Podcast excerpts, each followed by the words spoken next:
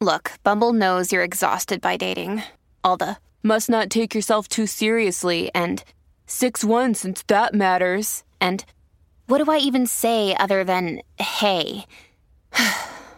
well, that's why they're introducing an all new Bumble with exciting features to make compatibility easier, starting the chat better, and dating safer. They've changed, so you don't have to. Download the new Bumble now. This week on Bruh Meets World. That's how it's set up. That it's Topanga who needs to repair this because Topanga's the one who broke this. And it's like, no, Topanga rightfully was like, hold on, wait a minute. My definition of love was challenged, and the guy that I'm engaged to is not making it any better. Honestly, bro, I'm so disappointed in their relationship. Like, I agree. As an adult watching this, it's such a letdown to see Cory and Topanga not live up to what they were in my brain when I was a kid. When the spawn meets world. What up, bros? What up, bros? And welcome to Brad Meets World. When it's Bruh Meets World. Your boy meets World Fancast 2024. I'm Ceej. I am Tony Coitus. How are you? Welcome back. Welcome back, welcome back, welcome back. Okay. I have no why. I have no idea why we're animated. Maybe it's because we're tired. Who knows? But Maybe You know- I I anytime I hear the Welcome Back Kotter theme song, I get lit. I I don't know if that's just me, but anytime I hear it, I actually think of the Mase remix. the Mase sample is so good. It's one of the best samples of all time. It really is. It really is. Ooh, you know it needs ya. Ooh. Yeah, yeah. Check out the song. You'll love it. I by the way, can I just say I miss the Mase era of rap. Rap Ooh. was so much fun in like the late 90s when it was all about just like shiny suits and obviously the P Diddy of it all we're not going to discuss but Oh, you want to bring up Diddy? You want to bring up Diddy? actual music that Mase himself was contributing to was so much fun. It was so much fun. I wish I was in the clubs when like The that clubs? when that dropped. Man, okay, go ahead. I sorry. agree with you. No, no, no. I, I'm with you. Like I like it was fun. It was a different time. I don't know. I don't even know where we're at in rap. I feel so old um, because Yeah. I can't tell you what's going on in music at all, other than the music that I listen to. Sure, yeah. uh, I know that uh, Megan still killing it. I, I enjoyed me some Stallion. Sure. That's where I'm at. So I feel like Drake throws out some bullshit every few months or so. So there's I that. saw something not too long ago that was like Drake is going through a midlife crisis, and we should all just be aware of that. And I was like, yeah, no, it, it kind of shows. Take. I think Drake is one of the most mid rappers of all time. I do not know how he got on the like the Hall of Fame. Come after me. Wow. Come after me. I'll have this really? conversation. Yeah. Oh, all right. Well, you have to have that conversation with somebody who knows what they're talking about because I just told you I haven't really updated my playlist at all. sure, sure, sure. Uh, but we are here to talk about something brand new, at least for us, in a brand new year. We will be talking about season seven, episode four. There's no such thing as a sure thing. Mm-hmm. As always, if you are listening to us for the first time, hi, I'm Ceej, and make sure that you hit subscribe. Um, if you're listening, watching this on YouTube, make sure that you hit follow. If you are watching, listening to this on your phone, um, and check out our Patreon. We got merch. We'll do all the rest of the shindigs later. Sure. now would be a good time to just kind of mosey on into the. Tell me about it. Yes. Let's get into the tell me about it for season seven, episode four. Hmm. I told you. I don't know why. I took a a- deep breath and I choked. I, I saw a TikTok that was like everyone has a subtle cough now, and people were like speculating in the comments were like it's winter, like it's just it's winter." I mean, maybe it is, but that don't mean it's good. like long long term COVID. Uh, long term. okay, seven oh. Millennials, uh, the future is just bleak. It is it is. bleak. it is what it is. They can tell us we have anything. We're like, you know what? Honestly, Probably, probably. honestly, I, I drank Code Red Mountain Dew. Can't tell you what it is. You're right. We were raised on Four Loko at a point in time. At this point in time, we make it to any new age, and we like, you know what? That was longer than expected. Unregulated Four Loko. I'm surprised I'm still alive. um, okay, let's jump into and four. Tell us about it. School spirit is in the air. Jack and Eric place bets on college games while Topanga debates taking Cory's last name. You know, I was gonna get you for being pitchy, but then you brought it back around and you made it made sense. I like it. I liked what I heard.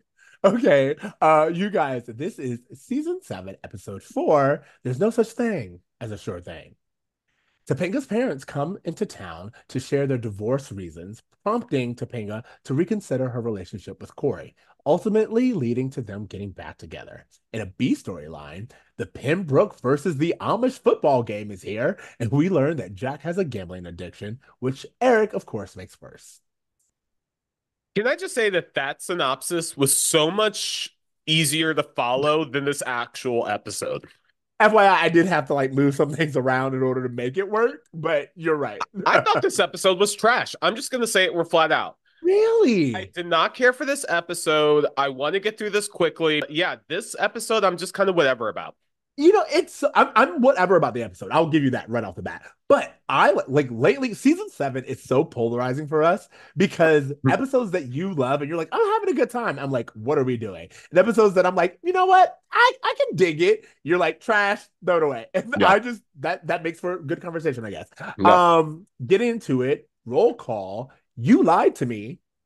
You know what? I, I, saw say that. myself some Riri and I'm gonna- I'm going to take back what I said. I said I did not know if we were going to get any other follow up on them. In all fairness, they're back. They came back for one day of filming. In all fairness, they were in this episode for all of five minutes. If you went to the bathroom during the live airing of this, you missed it. I agree. It happened so fast. It's such a kernel of what this episode was. Completely agree. I'm just saying, you told me that last time I saw Marcia, that was the last time I would be seeing Marcia. You're right. You're right. and I and the reason why I bring that up is because I actually like Marcia Cross um as Rhiannon this episode. I really I thought she did better. You know what? You're right. You know, we had a poll on our Instagram recently where we were Yep. asking people who they thought was the best of Topanga's parents. Correct. And I believe uh, Peter Tork, who played her father originally, was the clear winner. But I think people preferred Marcia Cross over um, Annette O'Toole. And so no, Oh, it actually, was the other way? the results. It's well, I'll say there's debate still. I can't look at like I can't remember like the specific numbers, but Annette O'Toole actually was getting a lot of the votes, and I was like, I disagree, and that's the one reason why I remember because a lot of the votes were like, and I think it's just like the Peter Tork pairing. If you're gonna Yeah. have Peter Peter Tork, then Annette O'Toole feels like she goes. Sure. The that's the one thing I do remember reading is that people thought Marcia Cross was way too young to play Topanga's mom in this, and I, I kind of believe him. And I did the math, and at the time, she would have been 37 um when the episode originally aired. And playing like I could see her playing like a 40-year-old mom.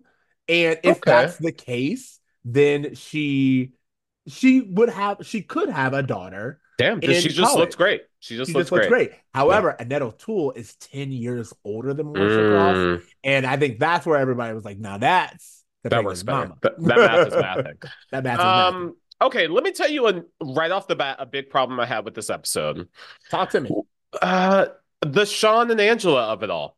Ooh, interesting. Okay, okay. Talk talk to me. This is so I'm like really excited. I don't know why because I just everything that you say I disagree with, but I'm excited to see No, it's fine. Eh, You know what it was? It was that there was like a few episodes ago when they originally broke these two up, Cory and Topanga. Yep. I was just like, man, they're going through all of this just to put them back together in a neat little bow in just a few episodes. And you know what? I was right. And because of that, I feel like the all the stakes that were prepped up over the last few episodes that were supposed to be the stakes for the season, I just don't think hold up. And I feel like this episode wrapping everything up so quickly and a cute little bow with Topanga getting jealous because Cory's getting that penguin pussy. Like, I no, I'm not. I don't believe it. And I'm having a hard time coming to terms with the fact that, like, you know what, Shawn and Angela, I get it. They're excited to be back together. They're making out nonstop. That's fine. Why go go to the dorm? Go have sex. Like, why are you in the middle of here doing this? Like, it just feels like a waste of them. In the same way, I feel like they were just props so Cory could look, point to them and say, Topanga, why aren't we doing this? And have Topanga be like, well, I do miss making out with Cory. Like, it just felt like, I don't know. I wasn't a fan. I disagree. Yeah, you want to know why? Because I felt like we get we get so often we get our side characters who are doing nothing. Like I said, when um Shawn goes to Pittsburgh with Cory, Rider is literally just there for the ride. He's not doing anything. So the idea of having Rider and Trina constantly making out in the background to the point where like even um Feeny is like, "How you doing?" You know, like, like are, are, you guys good? Are you still there? Are you still breathing?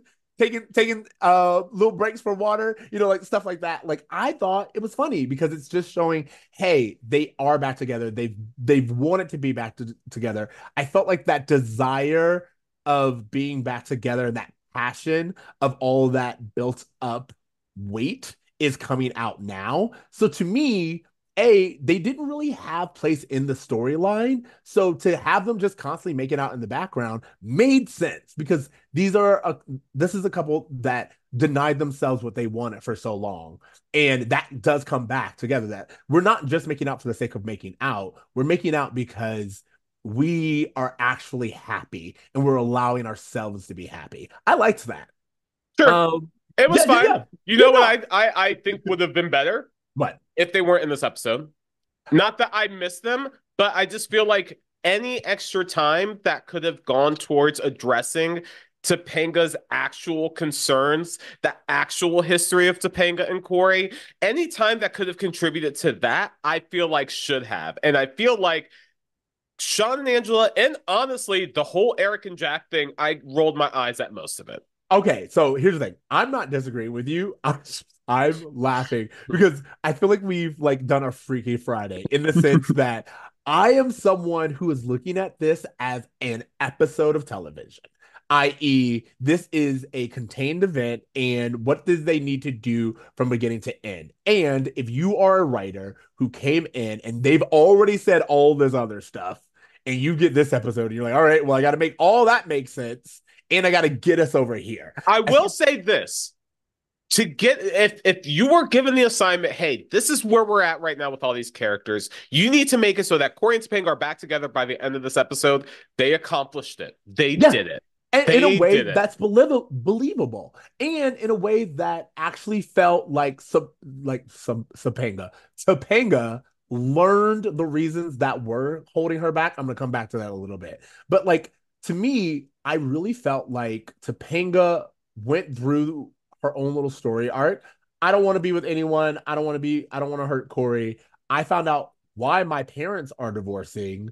Revelation. I hate my father. I hate all men. I don't want to be with anyone. My mom telling me, hey, that's not actually how this works. You shouldn't uh, build your whole life on me and your father's relationship. I wouldn't trade a moment for it. Um, I was waiting for her to say because it let me have you, but she didn't say that. So we'll, you know, again, we'll come back to that. And then at the end, hey, I want to be together again. That is good. This is a transition episode. This does the work that we've talked about of getting us from the breakup to the wedding happening in a way that at least is acknowledging it. And we're not just Cory did some grand gesture and she suddenly she didn't wake up one day and they don't address it at all. You know, this show is notorious for dropping storylines. And you're like, didn't we just have a problem?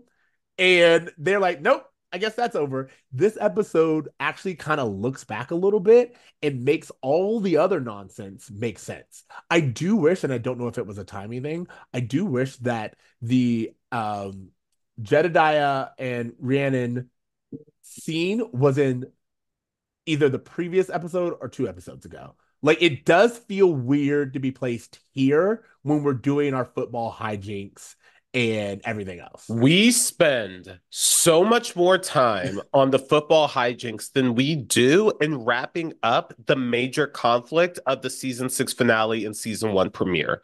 That is my problem. This episode is full of bullshit. If you wanted to tie everything up in a neat little bow, why not spend the majority of the time on that? Hey, we have Topanga's parents coming back. She's going to have a major revelation. Why is it that the parents make a blink if you and you miss it appearance in this? I And, give you that. maybe it's budget, maybe it's whatever, but they had the budget for a bunch of extras and a bunch of new costumes and apparently Jack, Eric, and Rachel are all cheerleaders all of a sudden. What- Thank you. This is what I'm talking about. Like it- this episode is full of nothing. Like even the Jack and Eric storyline ends with nothing. So why We're do we spend so much to- time on it? I'm gonna have to hold you. This is one of those things where it's like you're all over the place, so we're gonna we're gonna do a little guy. I only bring up the B storyline to say that that's part of the problem I have with the A storyline is that we do not give Topanga and her issues the respect it deserves and the time it deserves for her to work through these issues. We spend way more time dealing with some football player who can't pass the test, which is a story they've already done, by the way, to you then Topanga's major like healing journey. So I just feel like that's that's my beef. Okay, so it sounds like, and correct me if I'm wrong, it sounds like your main problem with this episode is that instead of giving us development and depth and storyline with Topanga, uh, after giving us this huge revelation of Cory and Topanga's wedding is now off because Yes. of the divorce, we instead shoehorn that resolution in amongst regular sitcom nonsense. Is that That correct? is exactly what my problem is. Thank you for articulating that. No, no, and the reason why I the only reason why I clarified that is because I agree with you story arc wise. That's This and you know what? You're right. I'm looking at the forest instead of the trees. I'm looking at the how like the the arc of Topanga's Correct. parents breaking up versus just looking at this episode. And so that could affect my thinking. No, no, no. And the, again, I think it's important because I don't think you're wrong as a viewer to have a problem with this, but I do think that we are judging episode by episode. And this episode specifically, I thought did a good job as a bridging episode. I If will say it- this. yes. Oh, I will say this. Once we get to Topanga and her parents, once we get to Topanga working through her emotions with this breakup, I'm into this episode. Yeah. I'm it's it's when the episode does all of the other stuff that it feels like filler to me. I agree. And and the only reason why I brought that up is because it is filler. This episode is to fill in the blank mm. between the conflict and the resolution, i.e., we're getting married. That's what this episode is supposed to do. But I thought that this episode did a good job at doing that job with probably little preparation. You know what I mean? Like you had someone else do all this nonsense and you were told you needed to get to this place. And I thought the episode did it in a fun enough way um, that actually allowed Topanga specifically to be outside working on her homework, something that again Topanga should be doing and would be doing. To see Shawn and Angela rekindle and constantly making out and being like, you know, honestly, that's not where I'm at. I'm not in that place. Not like, oh I- man, I really wish. She's like, I'm not in that place. That's not what I want. I'm so glad you brought us to this scene because this is part of problems that I have. Okay, go In this scene, Cory shows up, sees Cory, uh, uh, Shawn and Angela making out, points at them, demands that Topanga kisses him.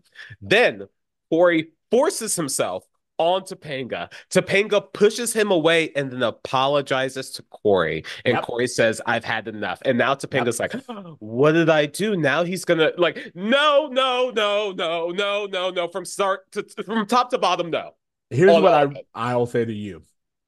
I almost had to remove Cory from the storyline completely in order for me to because at this point in time, Cory's just not likable. He's just not likable. He is And- so unlike like it is out of control how unlikable he is Yeah. with Topanga specifically. Like it's one thing if he was going out of his way to woo her, to win her back, to show Yeah. how loving he is.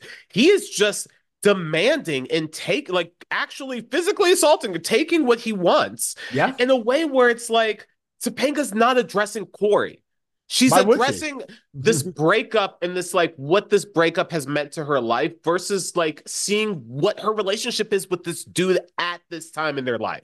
He And literally says, You think that's gonna stop me? That's not gonna stop me. And I'm like, What are we doing? like those crazy words. Like it- truly, when you look at Cory and relationship, I hate to sound like Janet Jackson, but like I know he used to do shit for you, but what has he done for you lately?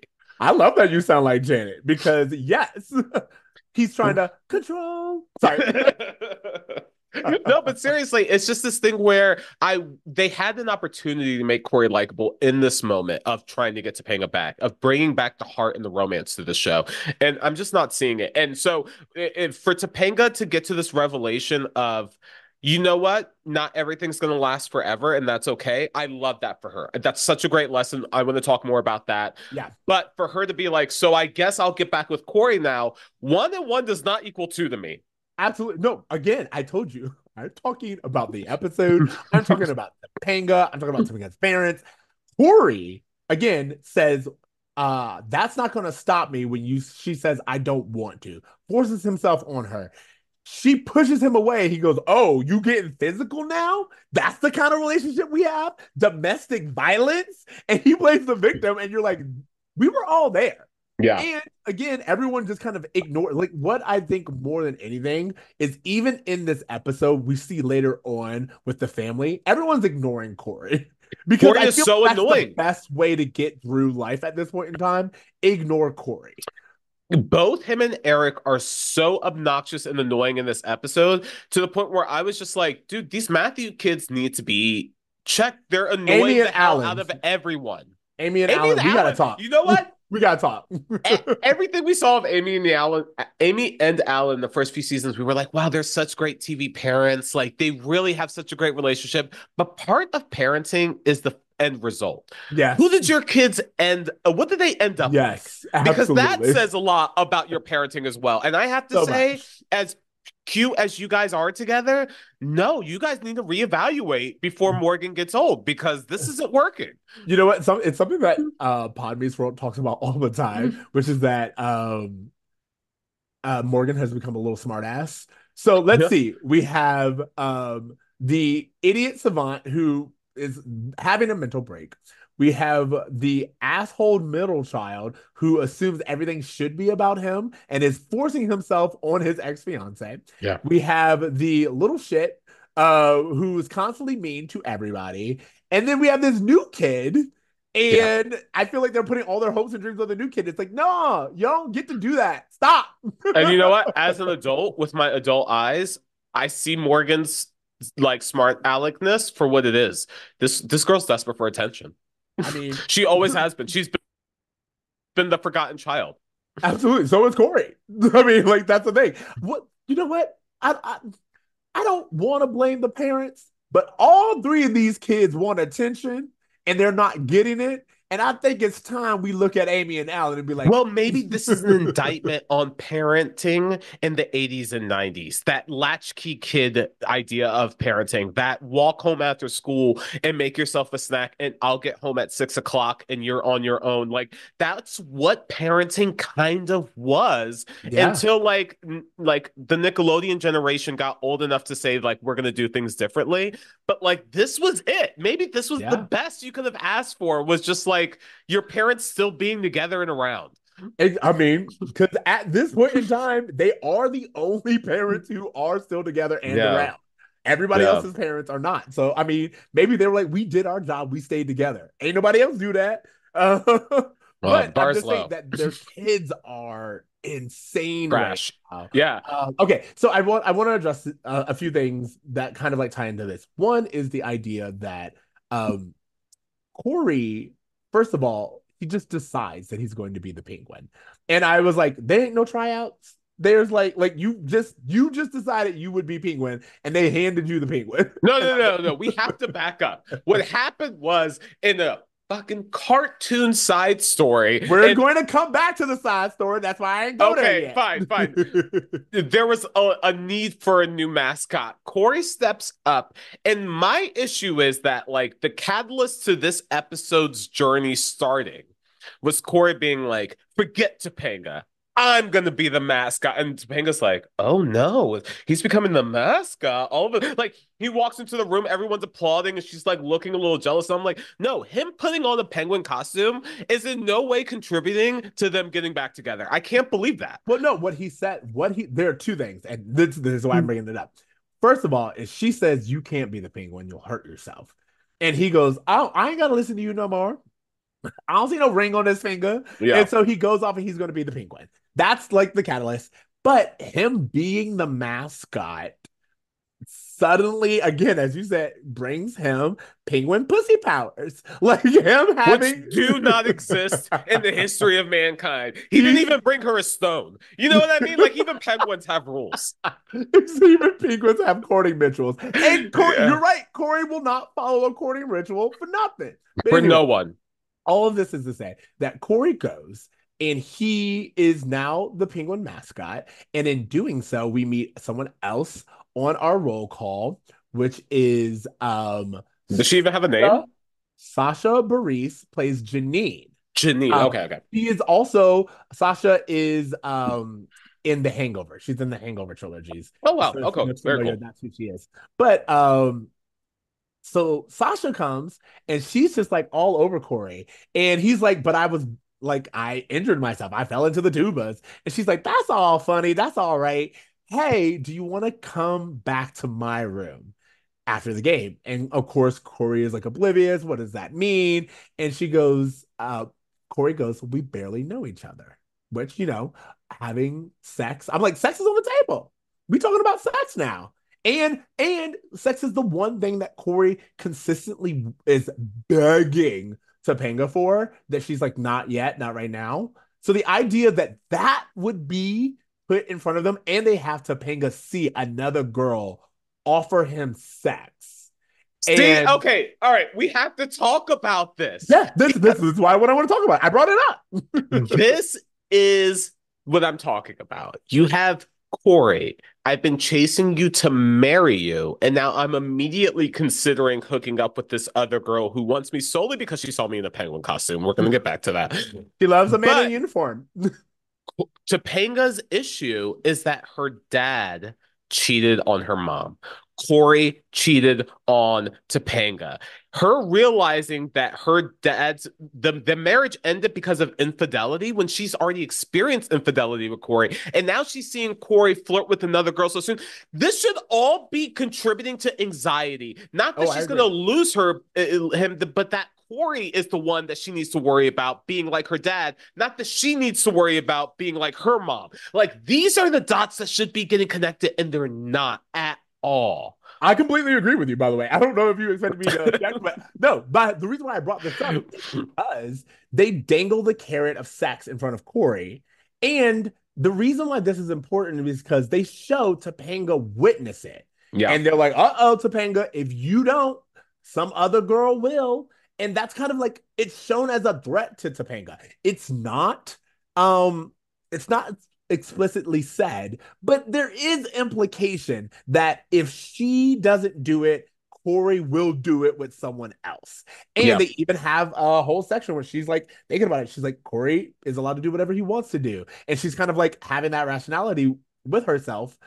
But I think it's good for Topanga to still stick to her guns and be like, if that's what Cory wants to do, that's what Cory's allowed to do. But she Yeah. doesn't say so in a confident way. She says so in a I'm second guessing myself type of way. and, and- I oh uh, No, I was just gonna say, and Cory being quote unquote rewarded with the option of sex mhm. doesn't come back later with him being like, hey, I said no to her. yeah. You know what I mean? It's not like we see Cory actively say, actually, it's worth waiting for Topanga. I, even if she doesn't want to be with me right now, I can't be with you. If we get that, yeah. I'm, I'm here for it. But that's not what we get. No, and we've already seen Cory turn down a girl in the dorm without Topanga's knowledge, and that was a few seasons ago. Like, why not bring it in now that it's relevant? My major issue is the conversation that Angela and Topanga have because Yes, Angela sits down with Topanga and is like, "Oh well, I pushed away Shawn for so long, and now I'm the happiest I've ever been. So our situations are the same." And it's like, girl, why aren't you bringing up anything that Cory has done?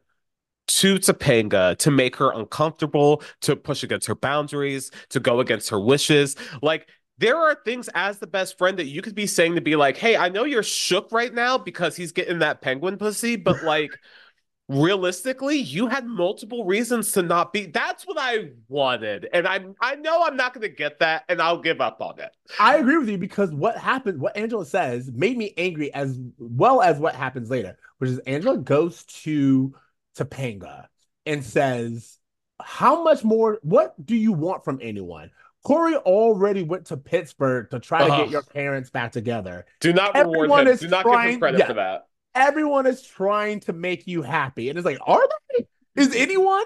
Because later on in the episode, when she's actually saying what she wants, Cory ignores her. So Yep. it's not like like the problem is Topanga is being ignored, and we are ignoring that fact. Like, I get it. I get that this is a show where it's like the boy needs to learn. This is Boy Meets World, and Cory's got to be the center of it. But you still don't have Cory listening. As a matter of fact, it's played for a joke at the end of the episode that Cory's not listening to Topanga. No one is listening to Topanga. Very similar to last episode where Angela was like, I don't want this boy around. Everybody was like, We know you. You do. And that, bro, thank you, because that kind of contributes to all of this. By having it be this thing where Angela finally comes around and goes to Topanga, don't you feel like he's done enough? It just makes it feel like every issue that Topanga's had about why she hasn't gotten wanted to get married has just everyone has just kind of been flippant about it. Everyone has been downplaying it and no one is taking it seriously,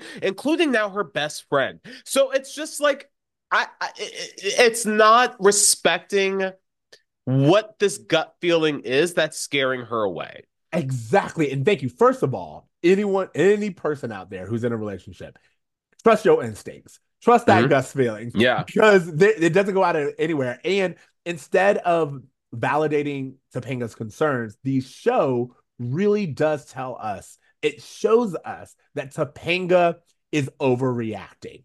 And I don't think she is. As a matter of fact, in this very episode, Topanga's mom is yelling at her when she's like, I don't want, Topanga says, Hey, I don't want to end up like you. Yeah. I don't want to fall in love and get married for the sake of getting married if I think it's going to end. And by the way, this boy has given me no evidence that it won't. He's Yes. given me no evidence that he's going to be faithful. We know that he will. I want to make it very clear to everyone listening out there. We know Cory, but you gotta judge people by their actions. Yeah. And everyone is saying that Cory's a good guy. But as you pointed out, five seconds ago, he was like, I want to marry you. And then the next two seconds, someone's like, You want this puss? And he's like, "Mm, Yes. so Topanga has valid reason to be concerned about Cory's fidelity. And that I didn't even bring up Lauren. But if we wanted to bring up Lauren, we could. So for her mother to be like, What is wrong with you, girl? I'm not you, you not me. Let it go. I'm like, why are you yelling at her? She has valid reasons. and it's so strange how even Topanga's parents center Cory in this whole conversation.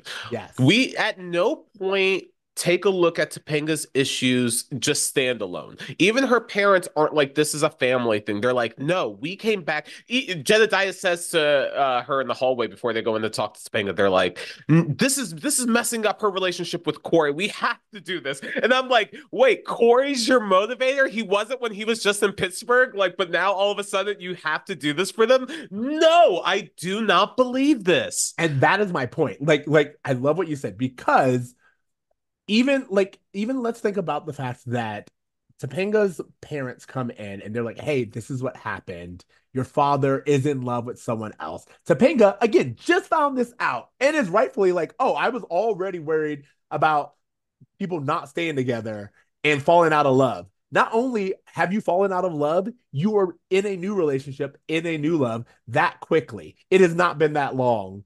Topanga, Also- I was just gonna say, Oh, yeah, Topanga, valid reasons, valid argument. hundred percent. for them to come in and then say, Topanga, that has nothing to do with you. Our relationship is not your relationship. You should still give it a go. Get married. See how it see Sure. like maybe love won't last. I'm not in love anymore, which is exactly what Topanga's afraid of. Yeah. But what what she says, which I do like, is I would not take back any moment with your father. And Yeah. I, I like that because that ultimate goal of hey, sometimes things don't work out, but that's not the worst thing. Yeah. Sometimes love is worth the risk and you may get hurt. That's part of it. I love. I think that's Yeah. a good message because not every relationship will be an everlasting relationship. Yeah. We need to accept that about more and more marriages. Yeah. But for you to come in and say, girl, just get married. It's like, no, she's like, marriage is a really big deal. And to tell her to ignore all of her gut feelings and just do it doesn't feel like good advice. And I think honestly, as an audience, we are cheated by them skipping the Yes. conversation between Jedediah and Topanga. What we get is Jedediah and Riri in the hallway being like, we have to tell Topanga this. And then it cuts to Topanga saying, I want you to leave. Correct. We don't get the actual conversation. And this is what I'm talking about by the episode spending time on the wrong shit. Like, agree. why are they skipping these pivotal conversations? So I, I I mean, yes to everything you said, but in general, I'm still like wanting so much more than I was given. No, and again, I want to say, I want to make it very clear. I think you're right to want more.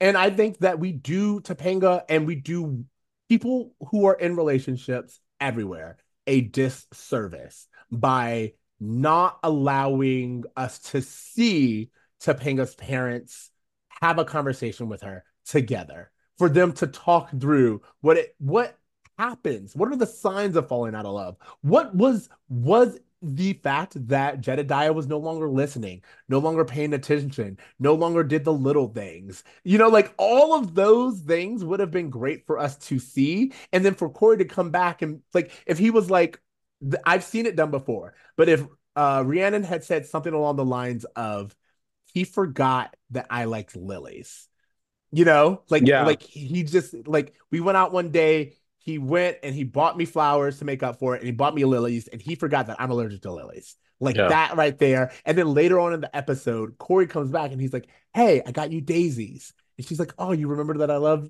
daisies? And he's like, Yeah, I always remember that you love daisies. Again, we're now seeing that Cory is not her father, and there is some kind of like parallel there. But we don't No. get that. What we get care.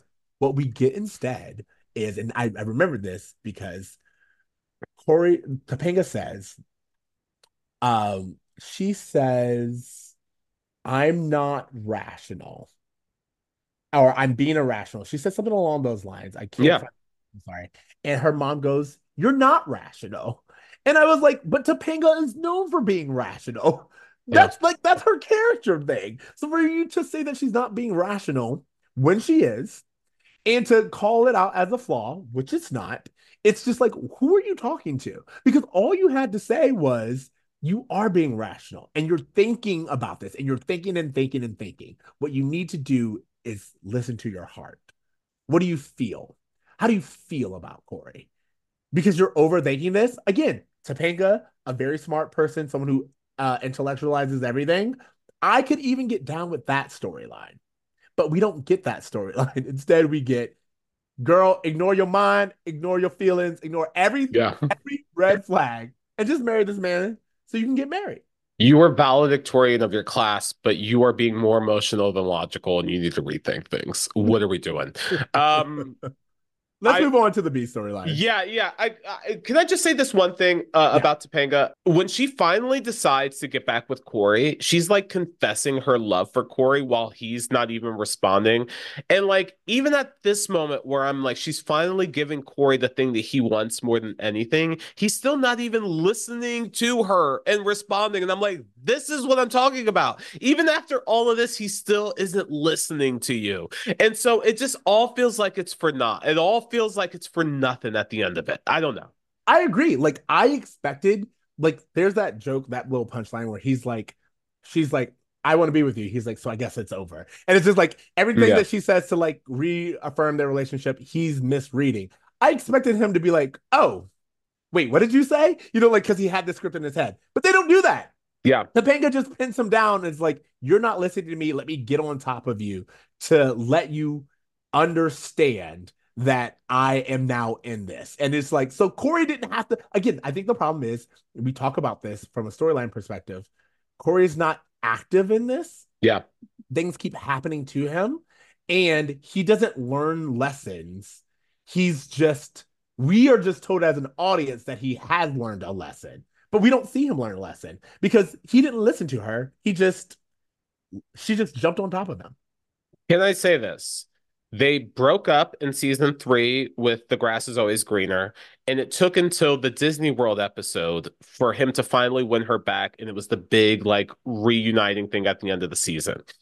When the Lauren thing broke them up, they were done for weeks, for episodes and episodes, and then they finally got back together. And it was the whole show was building up to them getting back together.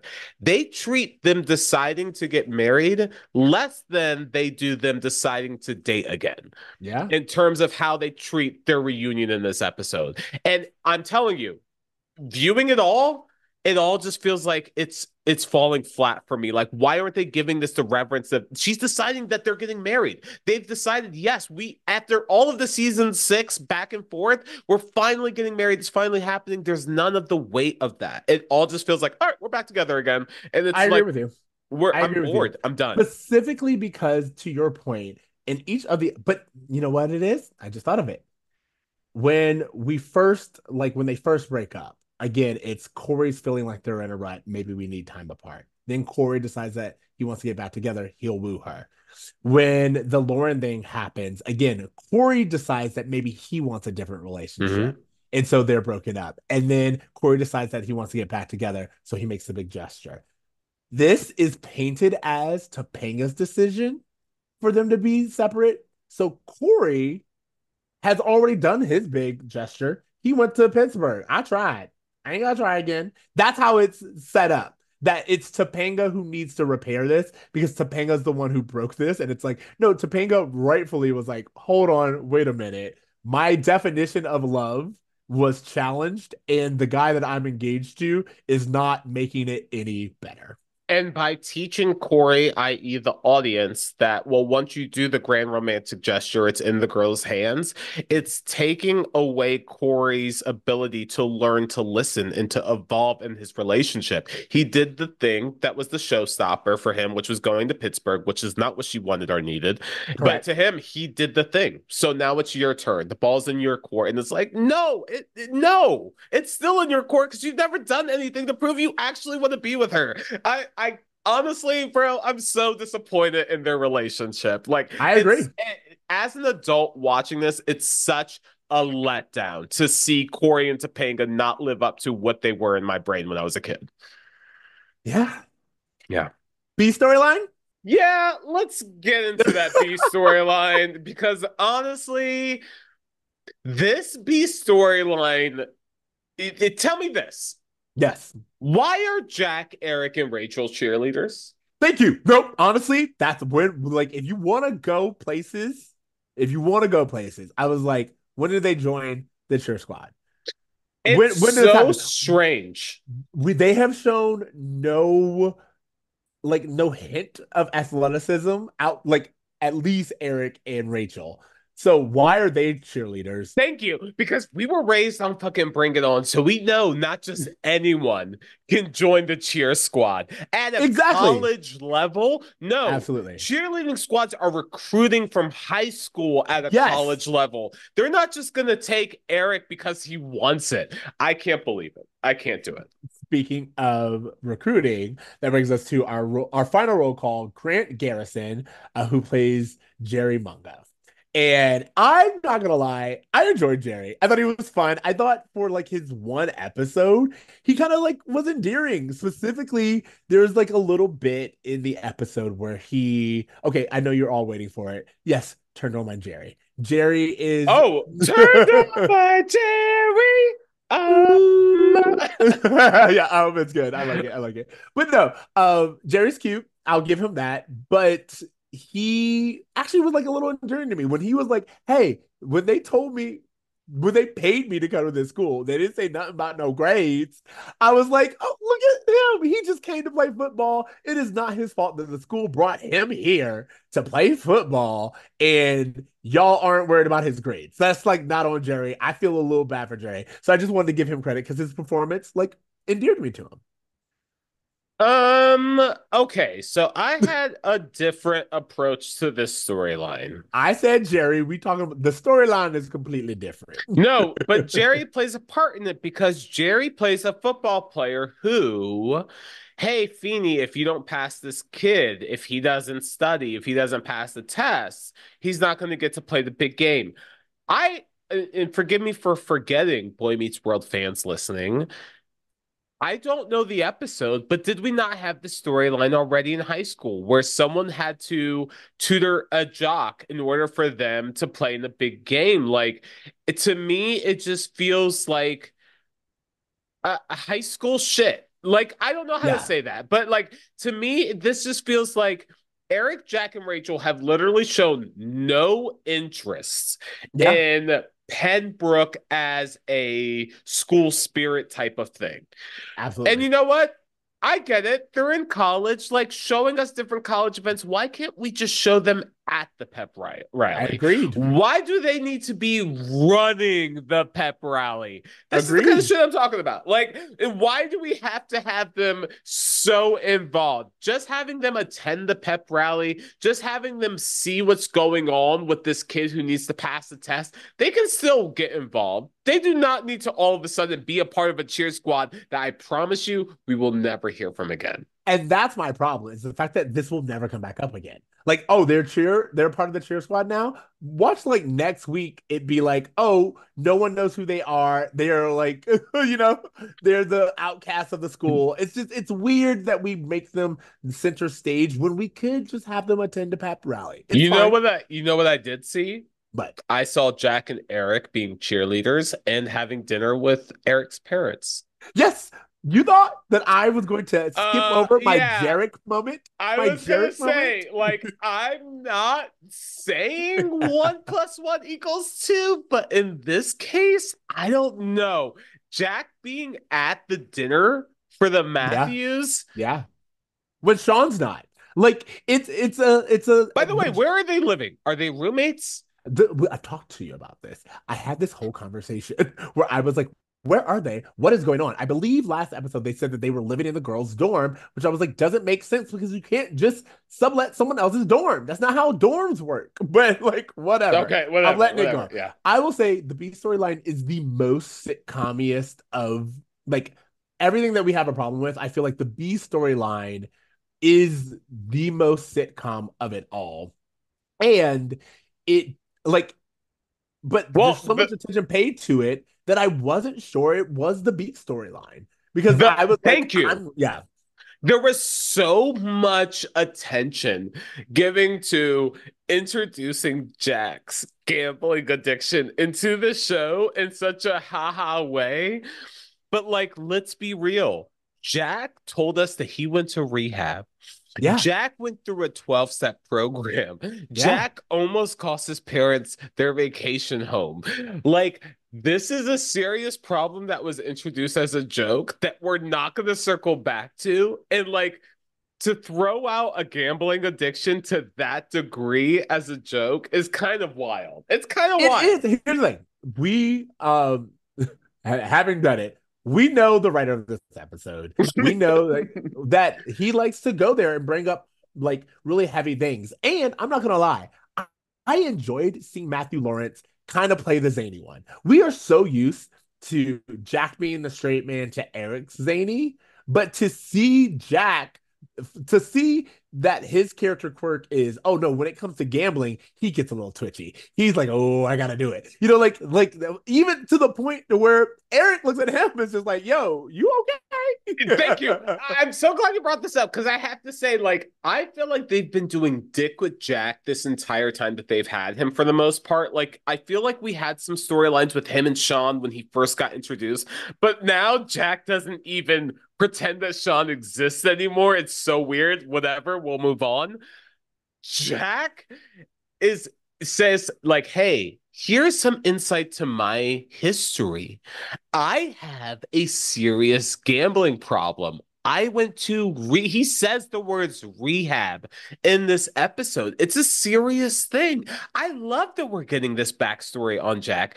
I just wish it was given the gravitas that maybe it, I, I don't know. It's zany, it's haha, it's sitcom. I get it. He has a gambling twitch. The way you said it made me think of it as a little bit more humorous, but the way I heard it was he's had a history of ruining other people's lives because of his decisions, and we're all playing this up as a joke.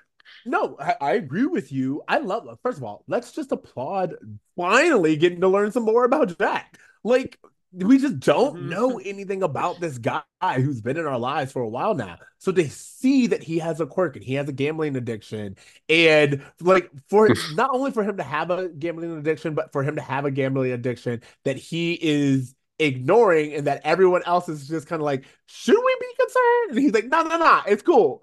And like the the joke of I went to rehab, therefore I'm good. is it still a problem? Maybe, but I went to rehab, so problem solved. Also, I'm- we're getting insight into Jack's financial situation, which I think is very interesting.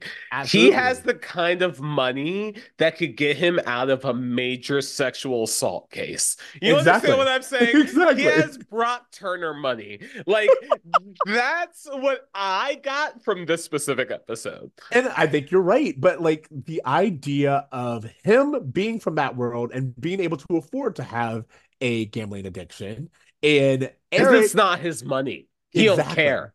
and Eric not necessarily being that type of person, but wanting to still come along. And even like in an idea, I kind of wish it had like brought it back to this, but the idea of like what really curves uh Jack's gambling addiction, if we in fact never hear from it again, which I expect is the case, would be Eric wanting to get involved and him being like, okay, it's fine when I do it, but if I if my behavior influences Eric to the point where he will do it, I can't do this anymore. Because even though I may have the money to spare or I may know what I'm doing, this motherfucker is crazy. Can I give you a hot can I give you a hot take? Yeah. I love Will Friedle. I told Will Friedle the first time I spoke to him, I was like, You don't understand what it means to me to speak to you. You are my greatest TV hero. I hated Eric in this episode. What? I I found Eric to be so annoying in the Feeny scene, in all of the scenes with Jack leading up to it. This whole thing about him not understanding the stakes of gambling with mobsters, seemingly. I'm just like, at a certain point, you need to learn the lesson. I Well, it- hope your thumbs end up in jars Here's the thing. because clearly you you are 20 something years old at this point and there's no excuse for you to add money to a gambling debt with bookies not knowing anything about sports. Like to me. It's I a know. sure thing. And it's one of those things where it's like, it is a sure thing. If this guy doesn't get his grades up, he's not going. And we know, like, again, you said that you didn't like Will this episode. I enjoyed Will this episode. Why? Because of like lines like, what South African country abolished apartheid?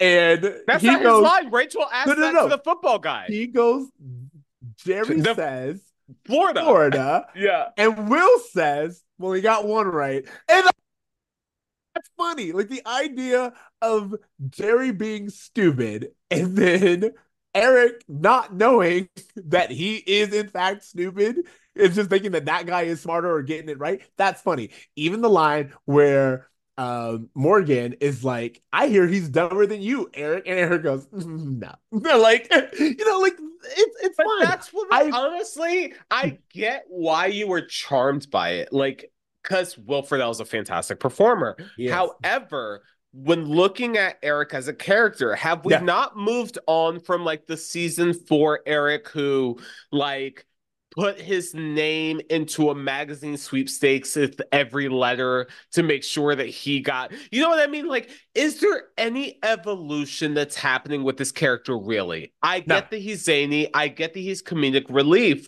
We had this character go through a major breakdown in the previous season when he lost access to this boy that he had formed a serious relationship with. And so to see that he is literally nothing but Yeah. the most low hanging jokes at this point is a little upsetting to me as a fan of this character. That's just me. That's just No, me. I I agree with you. Again, I think I think the problem is I looked at this episode as an episode. You looked at this episode as part of a series, and and because of Well, that, by I think that having the are coming at it from introduction of. Topanga, having the introduction of Topanga's parents come back, having this be a wrap up to the season six finale conflict, I have to apply that lens to it. There's no other way. I'm not. I'm not saying that you were wrong to do so. I said that you did it differently. Whereas I just watched this episode as a television of like an episode of television. That's it. And as Fair. an episode of television, I agree with you in the one sense that Eric, when Eric's in Feeny's office and he's like, "Oh, let me go back in there," it's just like, okay, we're a little bit obvious. And then when Eric is like being dumb and he's like, "What if he gets a 42? What if he gets a 20?" Even Feeny's like, "Are you kidding me?" like. Like, like you're wasting my time. What's going on? Like, even like for Feeny to be exasperated with Eric in that way, where he's like, "Are you kidding me?" It does kind of feel a little bit in the same vein of everyone ignoring Cory, being like, "What about me? I'm going to Yeah. be the penguin." In, in the sense of like people are not paying attention to you because you're not really growing as a character or a human being, and even though you are probably going through some stuff as a character, you're more so being annoying. Right, And this is the shit we were talking about before with Cory. This Yeah. is the shit that I was talking about where it's like, Amy and Alan, can we have a serious conversation about the people your children grew into? Because it's not just Cory. Like, Eric is annoying to everyone in his Correct. immediate group. So, when are we going to have a conversation about this? Also, I will say in this B storyline, I expected more from Maitland's character. Like I thought that we were gonna have Maitland be tutoring him. You know, like they oh, don't wouldn't actually. that have been great to Yeah. show Maitland as a serious student, to Yes. show Maitland as a student who is involved with other people? No, she never is. She's never, she never has been, bruh. Yes. When are we going to be real about who Rachel is as a character? Because she's never been that person. She- and that's what I'm saying. Like to me, it's weird because I'm like, is Rachel smart? I don't know if Rachel's smart because I don't know enough about her. I've never seen her in school. We saw her do that. Uh, no, we saw her. That's I'm gonna push back. We saw her pair up with Feeny in that one presentation where she choked up, and then Feeny gave a conversation about like environment versus Yeah. circumstance or whatever. But that's my like, point. My point is that doesn't make that she's smart. Why is she the one talking to Jerry? Is my Can I point. ask you a Especially question? When we just hold on, especially when we just saw Topanga sitting outside Yes. studying. That's my point. My point ask- is, go ahead. What's Rachel's major, bro? we don't I know. know what Jerry's major is, and I don't know what Rachel's major is. That's a very good point. That's my point. That's my point right there. If she's a history major, if she said, Hey, I'm tutoring you in history because I'm a history major, thank you for enlightening us on what Rachel's major is. I don't know what she's in college for. I don't know what she's in college for. I don't know what Rachel's doing. She's a cheerleader at some point in times. She, uh, we never really see Some her in point in class. times, bruh, this one episode. I promise you, this one episode. so th- this is my whole point. I would have liked if Rachel was dating Jerry. You know, like like that's her Mm. boyfriend of the week or something. Because again, we- Please. we, don't do anything else with her. Why can't that be the guy that she's dating? She's And clearly not dating Jack or Eric in either of these ep- like in this whole season. So why Exactly. not?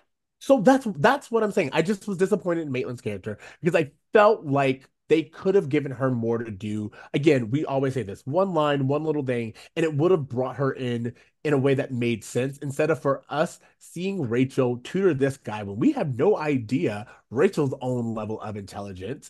I would love to talk to Maitland Ward. I don't know who is listening who can make this happen. I have so many questions for Maitland Ward about what she thought of how Rachel was written from beginning to end. Because I have so many problems with her character all through season six. And I was optimistic that season seven, Rachel might be different, but she really is never given the depth or the care that even Angela has been given on the show. Yep. Like she's never taken seriously as a character.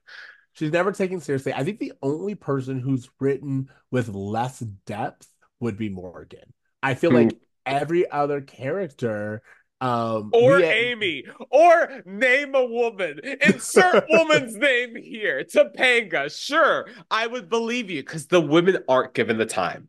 I agree, and that like that's why I said I was disappointed with what we did with Maitland, uh, specifically because it doesn't even tie back into what the boys are doing. You know, like I like I The expected came boys have gotten into a such what this episode paints as such a high stakes situation where they could encounter violent repercussions. And what we see when they inevitably have to face the consequences of their actions is not them having to problem solve the way out of it, not them having to use their wit or use their community to help them. What they do is they escape to an Amish community. And now we're into a whole other sitcom situation.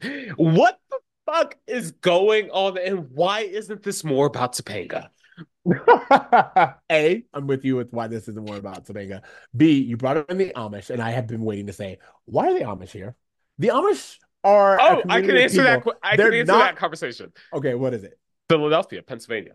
The the Okay. Amish are prevalent in Pennsylvania. I get that, but they don't have a football team that they play other colleges with.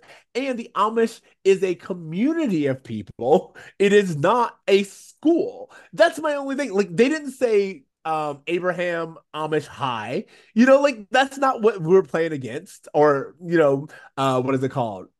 Uh Je- Jebediah's technical school of butter churning. Like they don't say any of that. No, They this is against the Amish community. It's personal. Exactly.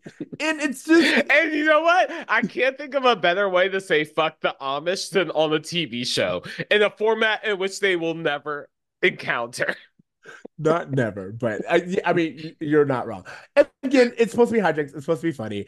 Um, I just it felt weird, and it also felt to me. I'm just gonna say this. It felt a little like the Amish, like you know how a lot of sports teams will have um insensitive mascots.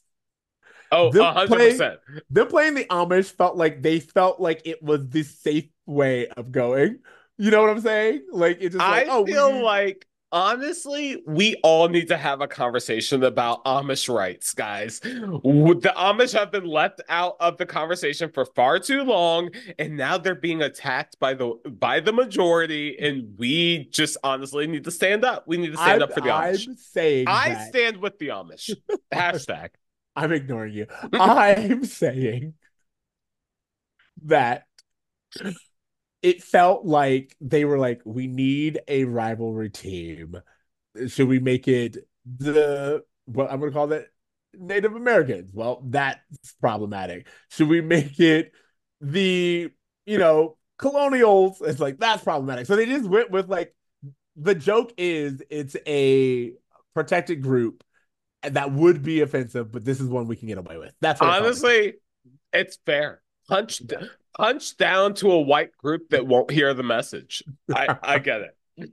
Uh, you have to live with the fact that you said that. I didn't, so it's not on me. Okay. Uh, in general, I will say, uh, also the idea of Eric going back in there, taunting Feeny, and then Feeny changing his mind, and Feeny Feeny saying, "Well, I didn't think about school spirit." I was like, "Okay, Okay, here's thank you, thank you so much for bringing that up because this, I mean, immediately it reminded me of the season four episode where the school's getting like graffitied because the kids are upset with the final schedule, yeah." and Cory, Shawn, and Topanga stand up for John Adams High or whatever. I think it's season three. season three thank you whatever uh, pl- thank you um the only reason i bring that up is because like Feeny is not the dude to be like, hey, I am going to overlook this person's educational deficiencies for the betterment of school spirit. That is not who George Feeny is. That motherfucker blatantly says so in the beginning half of the episode. So to say that like Eric said something, which by the way, honestly, if you're just watching this episode for the first time, you could probably take this at face value. You probably aren't questioning this that Eric was able to talk George into it because I feel like the the dialogue that Eric says to Feeny is believable enough. But for those who know Feeny as a character, know that he would let this dude fail so that everyone can learn an ultimate lesson that education is the reason why you're in college. Yeah, well, I will I will give them this. They actually they they try to have it both ways in the sense that they have Feeny say, but then Eric talked about school spirit, and I forgot about school spirit. And you're like, wait, what? Feeny would never. Feeny don't give a fuck about school spirit. He care about school. However, they did they then say that Feeny was inspired to tutor Jerry, and Jerry was able to then get the grade that passed. And again, I agree with that, but why don't we just say that? Also, yeah, if Jerry was being tutored by Feeny, then what was the point of Rachel? Again, we're not split, we're not going to look too closely. It's just one of those things where I was like, you guys are mixing messages and it's weird. Um, all of that said, I, I'm ready to wrap this up because I feel like I feel like I'm really happy that we got um, Jack developed um, because we don't get any Rachel development. So at least we're getting development for someone. I really liked the dynamic of Eric and Jack and the idea that Jack has this problem, but because Eric gets involved and makes it worse, that is incentive, even though we don't really say it explicitly, it's incentive for Jack to kind of re-examine his own history with gambling. Um, although it is weird that we have like this whole little side piece of like Amy being like, "I hate gambling. I hope none of you kids ever get into it." It's like, oh my god! Wait, why are we here? Is so much episode or not? thank you so much for bringing this up. We never talked about this, and I have to spend a moment talking about the fact that it comes out that Alan has been gambling on the college games, and Amy says in front of her children, I'm very uncomfortable with this. And it's just played as a joke. Well, Once says- again, we are shown that a lasting marriage is based on never pressing the issue, never standing up for the things that make you uncomfortable. Just let it go. She says, You know, I hate that you gamble. And he says, That's why I do it. So Ooh, in front of her daughter, can you imagine what Morgan is growing into as a person? No, she hates her dad. She hates her dad.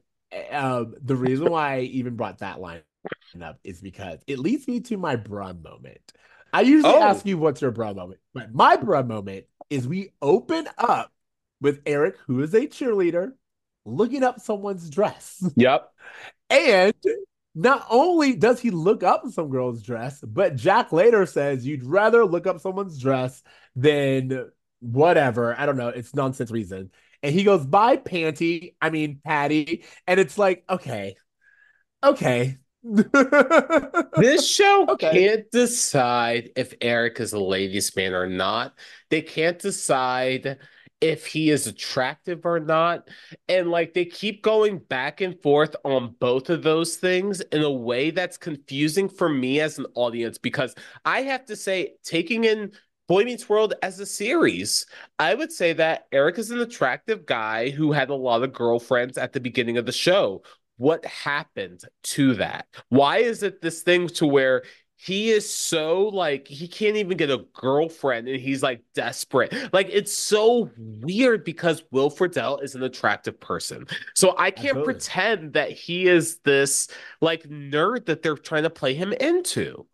To your point you just made me realize why why did we even put cory in the costume of the penguin? Because what would make more sense is for eric to be hiding in the penguin costume. Yep. Like, like that's what you do. You just make it to where like Brett, you're literally thinks it- making my blood boil thinking about Cory becoming a penguin. I can't even Well, talk about saying, that shit. that- uh, It's they- so they make- stupid. they make Cory do the swap where he's like, I'm the penguin, and then later on it's revealed that he's not the penguin. Yeah. But like if Eric needs to hide, which we established, why would Eric not be the one in the penguin suit? And the reason why I said all of that is because you're right that a girl is hitting on Cory, but not Jack and not Eric. And those are two available single guys, unless everyone else thinks what we think, which is that they're not single. and I Oh, think They are very much in a relationship. Also, what I gathered from this episode is that that girl is desperate for penguin dick. It has nothing to do with Cory and everything to do with her being a furry. I told you she she, It was more about the costume than about Cory. A she hundred loves a man with a uniform. Um, sorry. Uh, okay. What is your Tuxedo. moment? Let's just let's, just, let's get through this. What is your moment? My bro, bro moment was not Eric looking up the chick skirt at the beginning of the episode. It was at the end of the episode when Jack implied that Eric uh, sexually assaulted an Amish woman. Yeah. Yep. Exactly. So just that. That's my that's my bro moment. Sexual Casual assault is sexual assault. and by erasure. Again, I I'm sorry. Mm. I the only thing that will get me through this season is just accepting that Eric and Jack are bisexual. They are in a bisexual couple. Um, because it makes all of their interactions make more sense. And uh, by the way, for anyone who's just like, oh god, you gotta make everything gay. It, I I promise you, I would not care if they weren't. But their dynamic doesn't make sense otherwise. Even Cory and Shawn have like some like relationshipy moments, but not to the level of Jack and Eric. Like Yeah. they are each other's life partners in this show at this point in time. And like again, you have hot women hitting on everyone. Nobody, nobody gives Jack a second look. So And in a show where they wrote his own brother to have flavors of the week in the early se- part of the series, where Shawn's with a different girl making out seemingly every episode. There's no reason why we can't write Jack to be that, but do we? No, we don't. We show him at the Matthews having dinner with his roommate, quote unquote. We show him dress up in uh, a themed costume at the end within the Amish community. I'm sure they had fun with their own little role playing. Very cute. I'm here for it. the same thing, which is like what I was gonna say is the idea that where Eric goes, Jack will go. Eric's a cheerleader, Jack's a cheerleader. Eric's in the Amish country, Jack's in Amish country. Um, and the idea of again, they constantly show Eric, not Eric, Jack is upset that Eric is Yeah. looking at someone else. He's jealous. He got problems with it. So I'm you just brought something up to me which I feel like is so important which is Jack will follow Eric. He will follow him. Follow him wherever he will go. okay. Um, what is the Feeny lesson? The Feeny lesson of this episode is Topanga, your girly emotions have gotten in the way for far too long. Just shut up and get married. I wish there was a better Feeny lesson. Give me one. Prove me wrong. I don't have one. Uh, I you know what? I, I'll say this: the ultimate lesson is, even if a relationship doesn't last, it doesn't mean it wasn't worth it. Thank you so much. Okay, you know what? I I'm so sorry to interject. That is a hundred percent the Feeny lesson that I wrote out before we had our conversation, and I got sidetracked with all these other things. Was that I love this lesson, and I wish it had been the main focal point because I feel like the football bullshit took up a lot of the storyline. But Topanga's mom saying to Topanga, it's not about the length of the relationship, it's the fact that you had it at all. It's such a beautiful lesson. It's such a mature lesson that kids like would it would be hard for a child to understand that like hey just because this thing doesn't last for forever doesn't mean it wasn't beautiful and important and that you shouldn't value it for the like your the length of time you had with it. Like that's such a great lesson, but it's kind of underplayed by a lot of what else is happening in this episode. So again, I'm so sorry to interrupt. That's something that you brought up that just sparked something in me that I knew I needed to say before we close that. No, and by the way, I appreciate that because the only thing I had to add to that was um, I like I like you said, I like that that's the lesson, but I also like a line that Marcia Cross says when she goes, I may not still be a wife, but I'm still your mom. Mm. I'm still a mother. And I was like, yes, this idea of look, my my marriage and my relationship with your father didn't define me. Uh, there are other things. There are other. She says something to the effect of, "I would never trade what we had, even if I knew it wouldn't last forever." Such a Again. mature way Yeah. to look at love. Such an Correct. important lesson for Topanga to learn. Is this the way I wish she learned it? Not at all. But I'm glad Correct. she learned it. And in terms of like the show having the heart to where when we first started talking about this episode, you were like, hey, I feel like this show does accomplish the goal it was set to accomplish, which is Topanga and Cory are broken up and then they get back together. It's it's focusing on this aspect that I feel does that, that puts the band-aid on, that allows the audience who's looking at the forest and not the trees like I am to be like, okay, there's a lesson that was important that was learned that makes all of this bullshit worth it, even if I don't think Cory and Topanga really had a great reason to break up in, to begin with. I agree. Um, what grade are you giving this? Uh, C. C plus. That's what I'm doing. C plus. I'm doing a C plus. Here's the thing. I told you I had fun for the episode being the episode that it is. That's that's where I'm at. I I also I think it's because I just black out uh Cory's involvement at all and it makes it better. But I I thought Wow. ultimately I enjoyed the lesson. So C plus. That's that's what I'm gonna give it. Okay. Um homework. What homework do you have? Why don't you start with homework, bro? What have you been watching? What have you been ingesting? What have you been interested in? What would you like to recommend to our listeners? Absolutely. I watched Wonka. Um, I watched Wonka and I enjoyed Did it. you know it was a musical when you watched I did it? know it was a musical because every, there's this running theme whenever they're like a brand new take on a classic. They're like, so it's a musical. Just say it's a musical. Yeah. and by the way, for people who don't know this, musicals have always been used and always made a resurgence when we are in a down economy because people need joy, they need laughter, they need songs when the outside world is very heavy. So That's your to bottom dollar, bro. That tomorrow there'll be sun. exactly people need music and i i look forward to seeing other people's i enjoyed myself again this is a situation to where was it the best musical i've ever seen no but i was told i've never seen paddington i was told it has the exact same feelings and vibes as paddington uh and people love those movies and i I also liked it because they weren't trying to be Gene Wilder. They weren't trying to do Johnny Depp. They were in their own world with their own rules and their own things with homages to um the Gene Wilder Willy Wonka and the Chocolate Factory. And those homages were just enough for me. It was just like like if we're talking ingredients, it's just a hint of nostalgia, mm. but everything else was its own and it was fun. I had a really good time. I enjoyed the songs. Can't say that I remember any of them, but I enjoyed them. I enjoyed the way this made me feel, and it does make you feel. So yeah, I enjoyed it. You know, Ceej, I don't know if you know this about me. I don't know if I've mentioned it on the podcast, but I do love a musical. I am a du- Disney Renaissance kid. I also loved that. all of the like musical movies that came out during the aughts, like Yeah. Phantom of the Opera and Hairspray and Les Mis. Um, I grew up on those. Um, I I literally have zero interest in seeing this movie.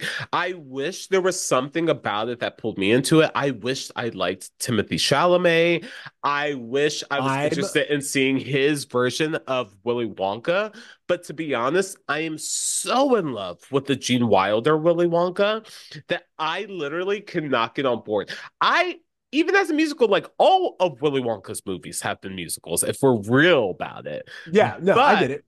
I just like I, Timothée Chalamet in his costume really turned me off from the get go. if I can, if I can, I will push and and say that you have no incentive to see this other than my word. And if you go Okay. see it, I, I'm willing to put my word on the table and say, if you go see it, I think you'll be surprised. But you do have to separate the idea that you are watching the Gene Wilder movie. I've heard a lot of people be like, oh, this wasn't a prequel. And it's like, it's not trying to be a prequel to that movie. It's trying to be Yeah. its own thing. So if you are able to, like, I mean, how many Spider-Mans have we seen? How many, like, we've Sure. done, we've told Sure. stories over and over again.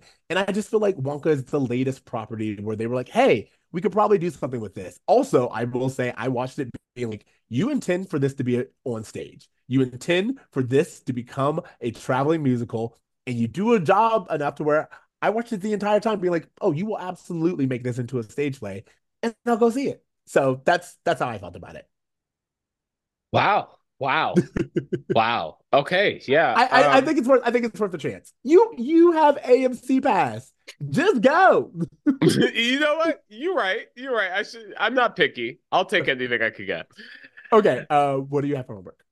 Uh, you know, for homework, I'm gonna throw out tapas. I've been really enjoying small plates lately. This isn't this is not a conversation about movies, about music, about any kind of thing related to entertainment. I just have to say that I've been really enjoying small plates. I like the idea of getting like a few bites of something and then working my way to something else. I like the idea of trying drinks and trying bites. And I feel like tapas does that really, really well. Um, so yeah, this isn't for anything specific, not even a specific restaurant. I've just lately been like in a tapas Mm-hmm. mood. I want a bite of this. I want a bite of that. I want a taste of this. I'm going to dip this in that sauce and then I want to move on. Like, I don't need to dedicate my entire belly space to one meal anymore. I want to have a little bit of this and a little bit of that. So, in general, tapas. Tapas is good. Tapas is a good select. Tapas does bother me because I like portions, but you're right. If you're doing a little dibble dabble, I think I think it's I think it's fine. Granted, in this economy, in 2024, no, obviously, tapas are not a smart financial decision. But when you really want to treat yourself, nothing says treating yourself better than paying $18 for two bites of something. exactly. Splurge. Treat Splurge. Yeah, it's like the world's ending, whatever. Have fun with it. Absolutely. Okay, well, thank you. Let's all go have some tapas, watch some movies, have a good time. You guys, next week we will be covering our interview or sharing our interview with Gary H. Miller, Oh, oh, oh, oh, can I talk about this for one second? Yeah, for those for who do not know, Gary H. Miller, who I am so excited to talk to on our next episode, um, not only did he do some of the most pivotal episodes of Boy Meets World, specifically like the emotionally heavy episodes of Boy Meets World, such as when Shawn's father dies or the drinking episode that happened in season five, he also has been pivotal in other incredible television shows such as Laverne and Shirley, A Different World, and he was like a showrunner on Fresh Prince during like the prime of the show. So like the con- I the conversation that we have with him is so great, and I'm so excited that we were privileged to have it. And I, if for those of you who usually skip over like the bonus episodes of Pod Meets World, like I get it, but like this one is really fun, and I encourage you to tune in. Absolutely. Completely agree. You guys check us out next week when we interview Gary H. Miller. Uh, in the meantime, we wish that you would dream. Oh, um, if you're gonna dream, why don't you try? Uh, and and do good. Do better than what we're doing, whatever this is. Just do better. I'm just gonna say do better. Don't even do good, just do better. All right. Uh, later, bros. Later, Russ. This episode of Bruh Meets World was produced by Season, and edited by Tony Curtis. Bruh Meets World is a two free tokens media production. Bye. Bye.